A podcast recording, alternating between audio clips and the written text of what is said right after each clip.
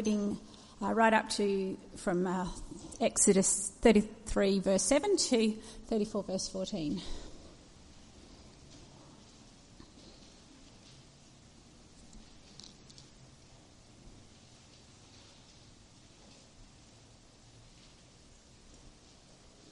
Now Moses used to take a tent and pitch it outside the camp some distance away, calling it the tent of meeting. Anyone inquiring of the Lord would go to the tent of meeting outside the camp. And whenever Moses went out to the tent, all the people rose and stood at the entrances to their tents, watching Moses until he entered the tent. As Moses went into the tent, the pillar of cloud would come down and stay at the entrance while the Lord spoke with Moses. Whenever the people saw the pillar of cloud standing at the entrance to the tent, they all stood and worshipped, each at the entrance to their tent. The Lord would speak to Moses face to face as one speaks to a friend. Then Moses would return to the camp, but his young aide Joshua, son of Nun, did not leave the tent. Moses said to the Lord, You have been telling me, lead these people but you have not let me know whom you will send with me. You have said, I know you by name, and you have found favour with me. If you're pleased with me, teach me your ways so that I may know you and continue to find favour with you. Remember that this nation is your people. The Lord replied, My presence will go with you, and I will give you rest. Then Moses said to him, If your presence does not go with us, do not send us up from here. How will anyone know that you're pleased with me and with your people unless you go with us? What else will distinguish me and your people from all the other people on the face of the earth? And the Lord said to Moses, I will do the very thing you have asked because I am pleased with you and I know you by name. Then Moses said, Now show me your glory. And the Lord said, I will cause all my goodness to pass in front of you, and I will proclaim my name, the Lord, in your presence. I will have mercy on whom I will have mercy, and I will have compassion on whom I will have compassion. But, he said, you cannot see my face, for no one may see me and live. Then the Lord said, There is a place near me where you may stand on a rock. When my glory passes by, I will put you in a cleft in the rock and cover you with my hand until I have passed by. Then I will remove my hand, and you will see my back but my face must not be seen. The Lord said to Moses, Chisel out two stone tablets like the first ones, and I will write on them the words that were on the first tablets which you broke. Be ready in the morning and then come up on Sound, sorry, Mount Sinai. Present yourself to me there on top of the mountain. No one is to come with you or be seen anywhere on the mountain. Not even the flocks and herds may graze in front of the mountain. So Moses chiselled out two stone tablets like the first ones and went up Mount Sinai early in the morning as the Lord had commanded him, and he carried the two stone tablets in his hands. Then the Lord came down in the cloud and stood there with him and proclaimed his name, the Lord. And he passed in front of Moses, proclaiming, The Lord, the Lord, the compassionate and gracious God, slow to anger, abounding in love and faithfulness, maintaining love to thousands and forgiving wickedness, rebellion, and sin. Yet he does not leave the guilty unpunished. He punishes the children and their children for the sin of the parents to the third and fourth generation. Moses bowed to the ground at once and worshipped. Lord, he said, if I have found favour in your eyes, then let the Lord go with us. Although this is a stiff necked people, forgive our wickedness and our sin and take us as your inheritance. Then the Lord said, I am making a covenant with you. Before all your people, I will do wonders never before done in any nation in all the world. The people you live among will see how awesome is the work that I, the Lord, will do for you. Obey what I command you today. I will drive out before you the Amorites, Canaanites, Hittites, Perizzites, Hivites, and Jebusites. Be careful not to make a treaty with those who live in the land where you're going, or they will be a snare among you. Break down their altars, smash their sacred stones, and cut down their Asherah poles.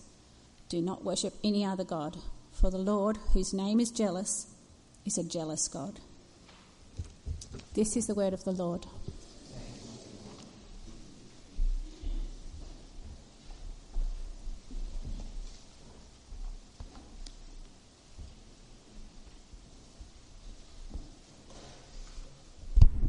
Morning, everyone. Great to be here with you this morning to look at this passage from Exodus. I'm just going to check my clicker. No, can I get a? I'll get a functioning one brought up while Mike's doing that for me. Thanks, Mike. Cheers. Why don't we pray for God's help as we get started?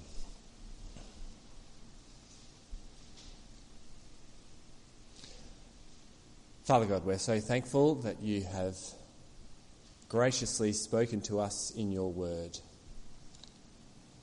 Please help us now as we come to it to have open eyes to see its truth and open hearts to uh, receive it uh, with repentance and faith. we pray in Jesus' name. Amen. How would you feel if I told you that you could have a relationship with God closer than Moses? Closer than Moses, who spoke with God face to face as with a friend. Closer than Moses, who uh, was hidden in, in the rock and saw the Lord pass by. Closer than that. Closer than Moses. Now, you might immediately think, how, how can that be possible? Someone like me could, could be like that, to, to be like Moses and have that type of a relationship with God Himself.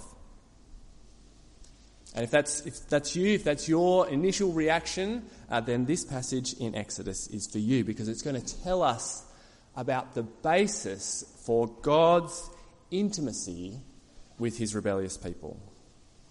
Uh, so this passage has a question, a solution, and a resolution. Question, a solution, and a resolution.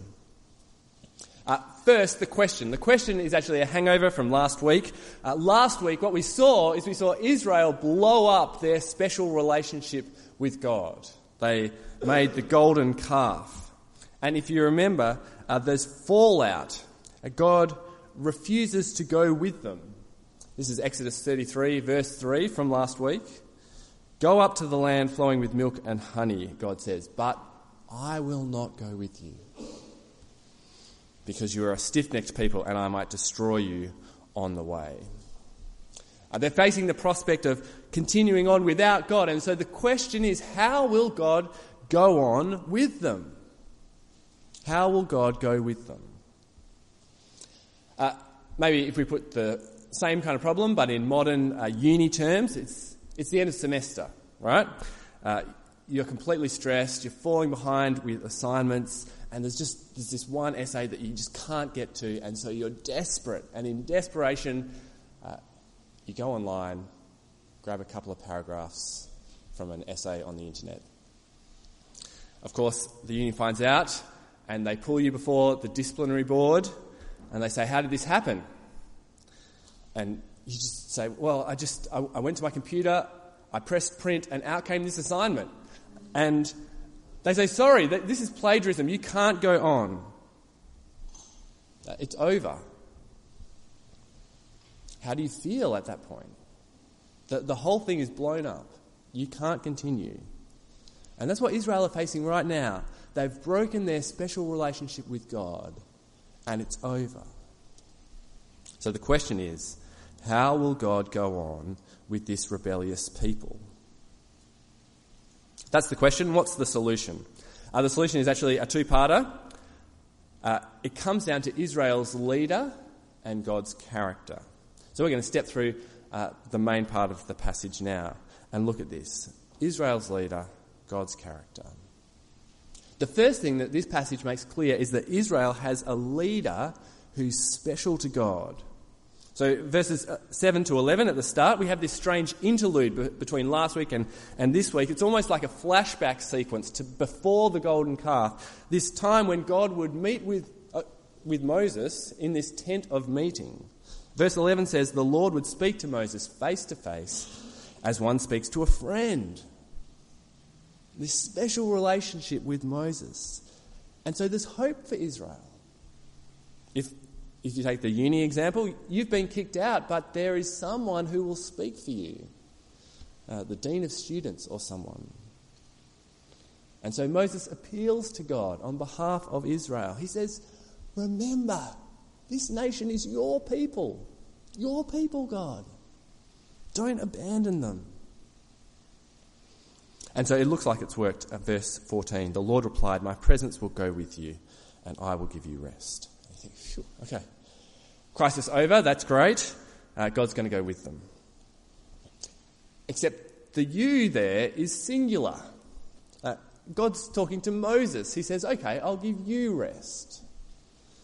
And so Moses has to keep going. He won't let go of Israel. He says, No, you have to take all of us. You have to take all of us. What hope do we have if you're not with us? Israel, you see, we're, we're meant to be God's special possession, this, this holy nation amongst the whole world. And Moses points back to that, verse 16. He goes on, How will anyone know that you're pleased with me and with your people unless you go with us? What else will distinguish me and your people from all the other people on the face of the earth? If we're to be a light to the nations, God, you must be with us. You can't be the people of God without the presence of God. You can't be a uni student without a uni, right? You can't be a surfer without the ocean. You can't be a brother without a sibling. You can't be God's people without God's presence. But Israel has a leader who's special to God, and so he pleads, pleads with them. He pleads for them. And so God uh, relents because of Israel's leader. Verse 17. And the Lord said to Moses, I'll do the very thing you have asked, because I'm pleased with you and I know you by name. It's surprising, isn't it, that God uh, relents because of Moses. Why, why, is that? Why is God willing to, uh, to take Israel back on account of Moses and his pleading? Uh, well, it's because of God's grace. See, God is the one who has given Moses this special relationship, and Moses knows it. Look back at verse 12 there. Uh, Moses is saying to God, he's repeating to God what he's already told him. He says, You have said, I know you by name, and you have found favour with me. Uh, favour there is the word grace. God has placed grace on Moses, and he knows him by name. That doesn't just mean that he knows his name, Moses, we all know that. It, it's a mark of him being chosen, this intimate relationship with him. And so, because of God's grace, Israel has a leader to speak for them. And for the Christian, we have a far greater leader to speak for us, don't we? Not just a friend of God who found grace from God, but we have one who said, I am in the Father and the Father is in me. I and the Father are one. And if Moses wouldn't give up on Israel, how much more confident can we be when we have Jesus speaking for us? So, part one of the solution is Israel's leader. But Moses still wants some confirmation. Uh, God has said he'll go with them, but uh, he wants to know it. He wants to, to be certain. So, verse 18, he asks, Now show me, please, your glory. Can I have that in writing, please? Uh, can I have some kind of down payment? Uh, can I please have the taste test with the little spoon of ice cream, just to see if that's the one? He wants some experience of, of God's presence if God's presence is really going to go with them.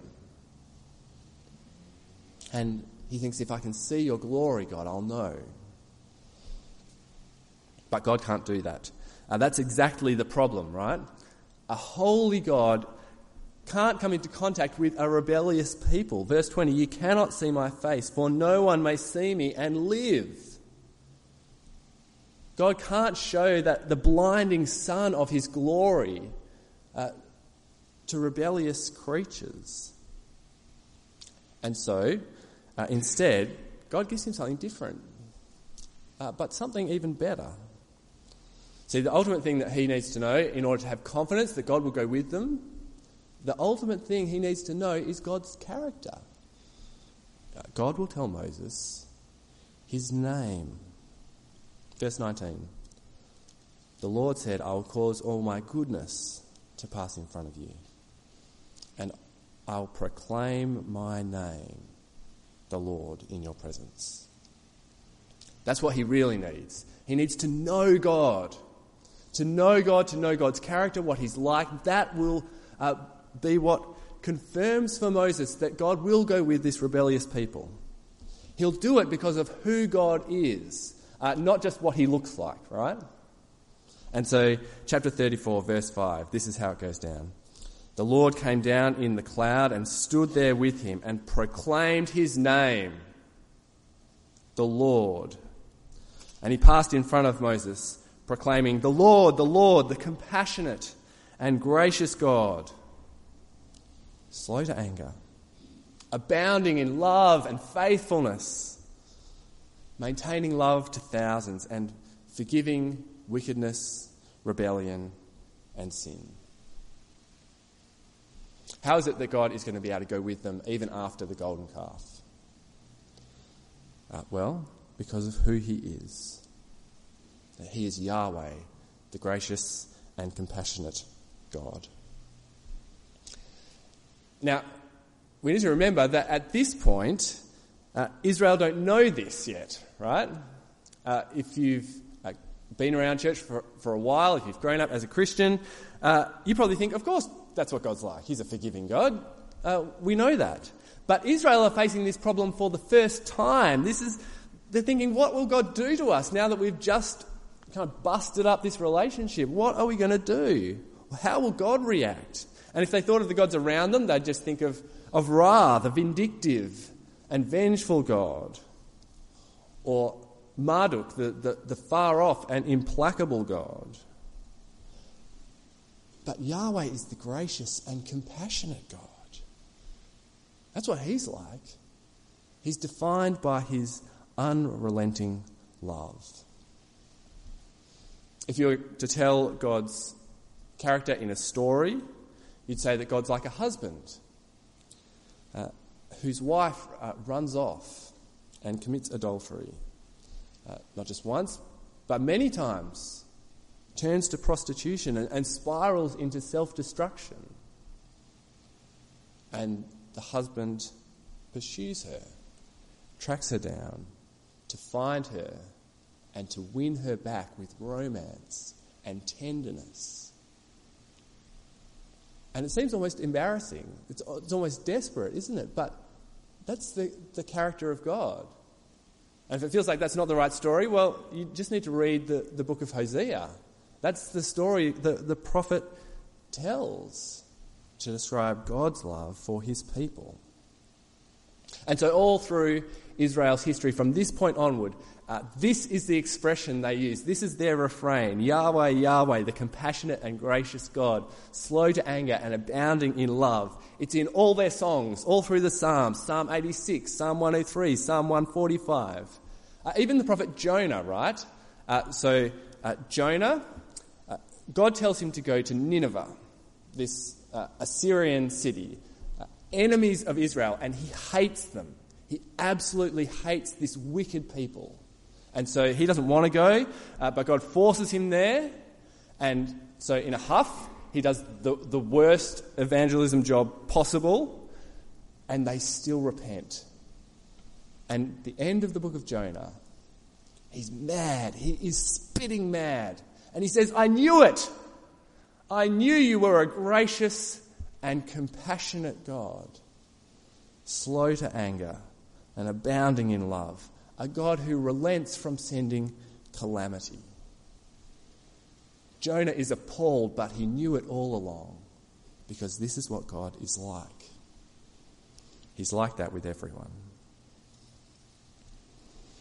And so, back in Exodus, he'll go with his rebellious people because he's slow to anger and willing to forgive. God's character is the solution here. Now, that doesn't mean that God ignores sin. Uh, verse 7 goes on to explain he does not leave the guilty unpunished. He's still a God of justice. He'll still uh, punish the guilty, and sin will still have its effects. But he's willing to forgive. That's what he's like. He finds a way to forgive. And so when God appears to Moses on the mountain, it's like a physical demonstration of that. Uh, Moses doesn't see God's face, doesn't see what God looks like, uh, but he experiences what God is like. Because this God who is too awesome even to look at, uh, God makes a way for Moses to come near. And so he hides him in the cleft of the rock and covers him with his hand. It's, actually, it's a beautiful picture of, of God, of his willingness to draw near to Moses, despite everything. Despite Moses and the people being rebellious, he's willing to draw near to protect Moses himself. It's a picture of his grace. After this, we're going to sing uh, that old hymn, Rock of Ages. And it's a classic because it takes that very same picture uh, the, uh, the image of God using the rock to protect uh, Moses from his glory. It takes that image and puts it onto Jesus and says, Jesus is that rock, uh, cleft, uh, broken for us to protect us from God's holiness. And so uh, Moses hears God's name proclaimed, hears his character, and he gets a, a, taste of that in the way uh, God uh, appears to him. So that's the solution. Uh, there in verse 9, Moses sums it up. He says, Lord, he said, if I have found favour, if I have found grace in your eyes, then let the Lord go with us. Israel's leader. And then he says, although this is a stiff necked people, Forgive our wickedness and our sin, and take us as your inheritance. God's character, willing to forgive. That's the solution. And that's the solution for us as well. How can we be confident that God will go with us? That God is willing to, uh, to dwell with us? Well, if we look at ourselves, uh, then we'll, we will never have confidence. Uh, we'll see some huge sin in our past, or we'll see some ongoing sin that we can't shake, and we think, how would God ever want to be with me? With all of my faults that I feel so disgusting. Why would God do that? But that's not the reason why God is willing to, to be with people. He does it because of his character, his grace, his unrelenting love. This passage has a question a solution and a resolution. And so finally, the resolution. Uh, the resolution comes uh, towards the end of chapter 34, if you have a Bible. Uh, we didn't have it read out. Uh, what happens is Moses is up the mountain. Uh, God gives him the, the stone tablets of the covenant again. And then from verse 29, when Moses came down from Mount Sinai with the two tablets of the covenant law in his hands, he was not aware that his face was radiant because he had spoken with the Lord. His face uh, is radiant and everyone's afraid, but Moses called to them. So Aaron and all the leaders of the community came back to him and he spoke to them. Afterward, all the Israelites came near him and he gave them all the commands the Lord had given him on Mount Sinai. When Moses finished speaking to them, he put a veil over his face. That's the resolution. Uh, God's people finally have access. This relationship is restored through Moses. He's radioactive with God's glory, having uh, heard God on the mountaintop, and so he wears a veil. Uh, but he takes the veil off whenever he goes to speak to God from now on, and when he speaks to the people. He takes the veil off so they can see something of the reflected glory of what it means to to speak to the Lord. And so we have this veil down some of the time. There is restriction, but this relationship with God is restored. That's the resolution. Uh, the way is now clear for Israel to build the tabernacle. The, the plans of the tabernacle that we got before uh, the golden calf, uh, the way is clear now for the next portion of Exodus, for Israel to build it and for God to come and dwell with his people. That's next week. But we want to think about uh, the resolution in the New Testament. Uh, in the New Testament, uh, we see that what Israel experienced in Exodus was absolutely nothing compared to what it's like to have a relationship with God as a Christian. That's what uh, Paul says uh, in the letter of 2 Corinthians. He says it's the difference between the processing power of an abacus uh, versus an exascale supercomputer uh, processing a quintillion calculations per second, a thousand petaflops, if that means anything to you. That's the difference because uh, in 2 Corinthians, Paul says to, that to relate to God through the stone tablets of the law, that's like leaving the veil on, right? Uh, so, 2 Corinthians 3, verse 15, he says this Even to this day, when Moses is read, that is the, the, the Old Testament, when Moses is read, the law, a veil covers their hearts. People are, are distant from God. But whenever anyone turns to the Lord, the veil is taken away. See, to turn to the Lord is to take the veil away and to finally see God. Why is that? Well, because in the gospel, in the news of Jesus, we see the reality in flesh and blood and bone. We see uh, the reality of the gracious and compassionate God. The ultimate display of God's unrelenting love is in the gospel of Jesus. Or, as Paul says in 2 Corinthians later on, he says it's the light of the gospel that displays the glory of Christ, who is the image of God.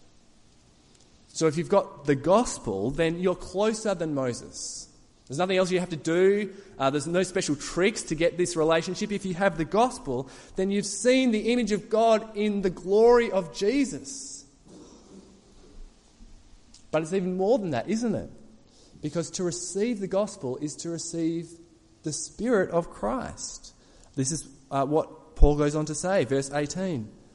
He says, And we all, who with unveiled faces contemplate the Lord's glory, which we see in the gospel, are being transformed into his image with ever increasing glory, which comes from the Lord, who is the Spirit. And that's something that Moses never had. Moses had nothing like this. The Christian is being transformed into ever increasing glory because the Spirit's work is inside us, transforming us as we contemplate Christ in the gospel. So if you receive the gospel, if you receive the Spirit, uh, then you're closer than Moses. It's like uh, Moses got to see a violin, uh, but we've been to the symphony. We've seen the full orchestra in all of its glory and somehow been swept up into it, uh, all because of God's wonderful grace. That's the resolution for us. But we haven't finished yet. I've got one more shin, uh, a bonus to finish. We haven't done justice to this passage in Exodus until we've seen the implication. The implication. The implication is for undivided loyalty. Uh, in chapter 34, verse 10, God reinstates the covenant. The, the stone tablets uh, are re chiseled out. The old contract has been ripped up, but uh, now there's a new one and it's put back in front of Israel. Uh, will you sign? Will you worship Yahweh alone? And so, for the rest of chapter 34, uh, all these worship instructions, the ones that we've heard before, they all get repeated. Uh, the Sabbath, the festivals, the ban on idols, they're all uh, put forward again. And the implication is that Israel must have undivided loyalty to Yahweh. If God's going to go with them, then they must worship Him and Him alone. Read from verse 12 with me. Be careful not to make a treaty with those who live in the land where you are going, or they will be a snare among you. Break down their altars, smash their sacred stones, and cut down their Asherah poles. Do not worship any other God, for the Lord, whose name is jealous, is a jealous God. God proclaims his name, uh, the gracious and compassionate God, abounding in love, and his name is also jealous. How do you feel about that? That God's name is jealous. Uh, we think of jealousy as this intensely negative thing, right? That we get jealous when someone has something that we don't have and that we want, like they get a promotion ahead of us or they get invited to that party and, and I was left out. But God's jealousy is different. Uh, God's jealousy is the flip side to his love. And the intensity of his love is why he gets jealous. It's like a, a loving wife uh, is right to be jealous about her husband flirting because that affection rightly belongs to her. And if she loves him, then she'll be angry, passionate about that. Uh, the Bible, there's a book, a book in the Bible that describes love just like this Song of Songs, chapter 8, verse 6. Here's the poem Strong as death, passion fierce as the grave. Its flashes are flashes of fire, a raging flame.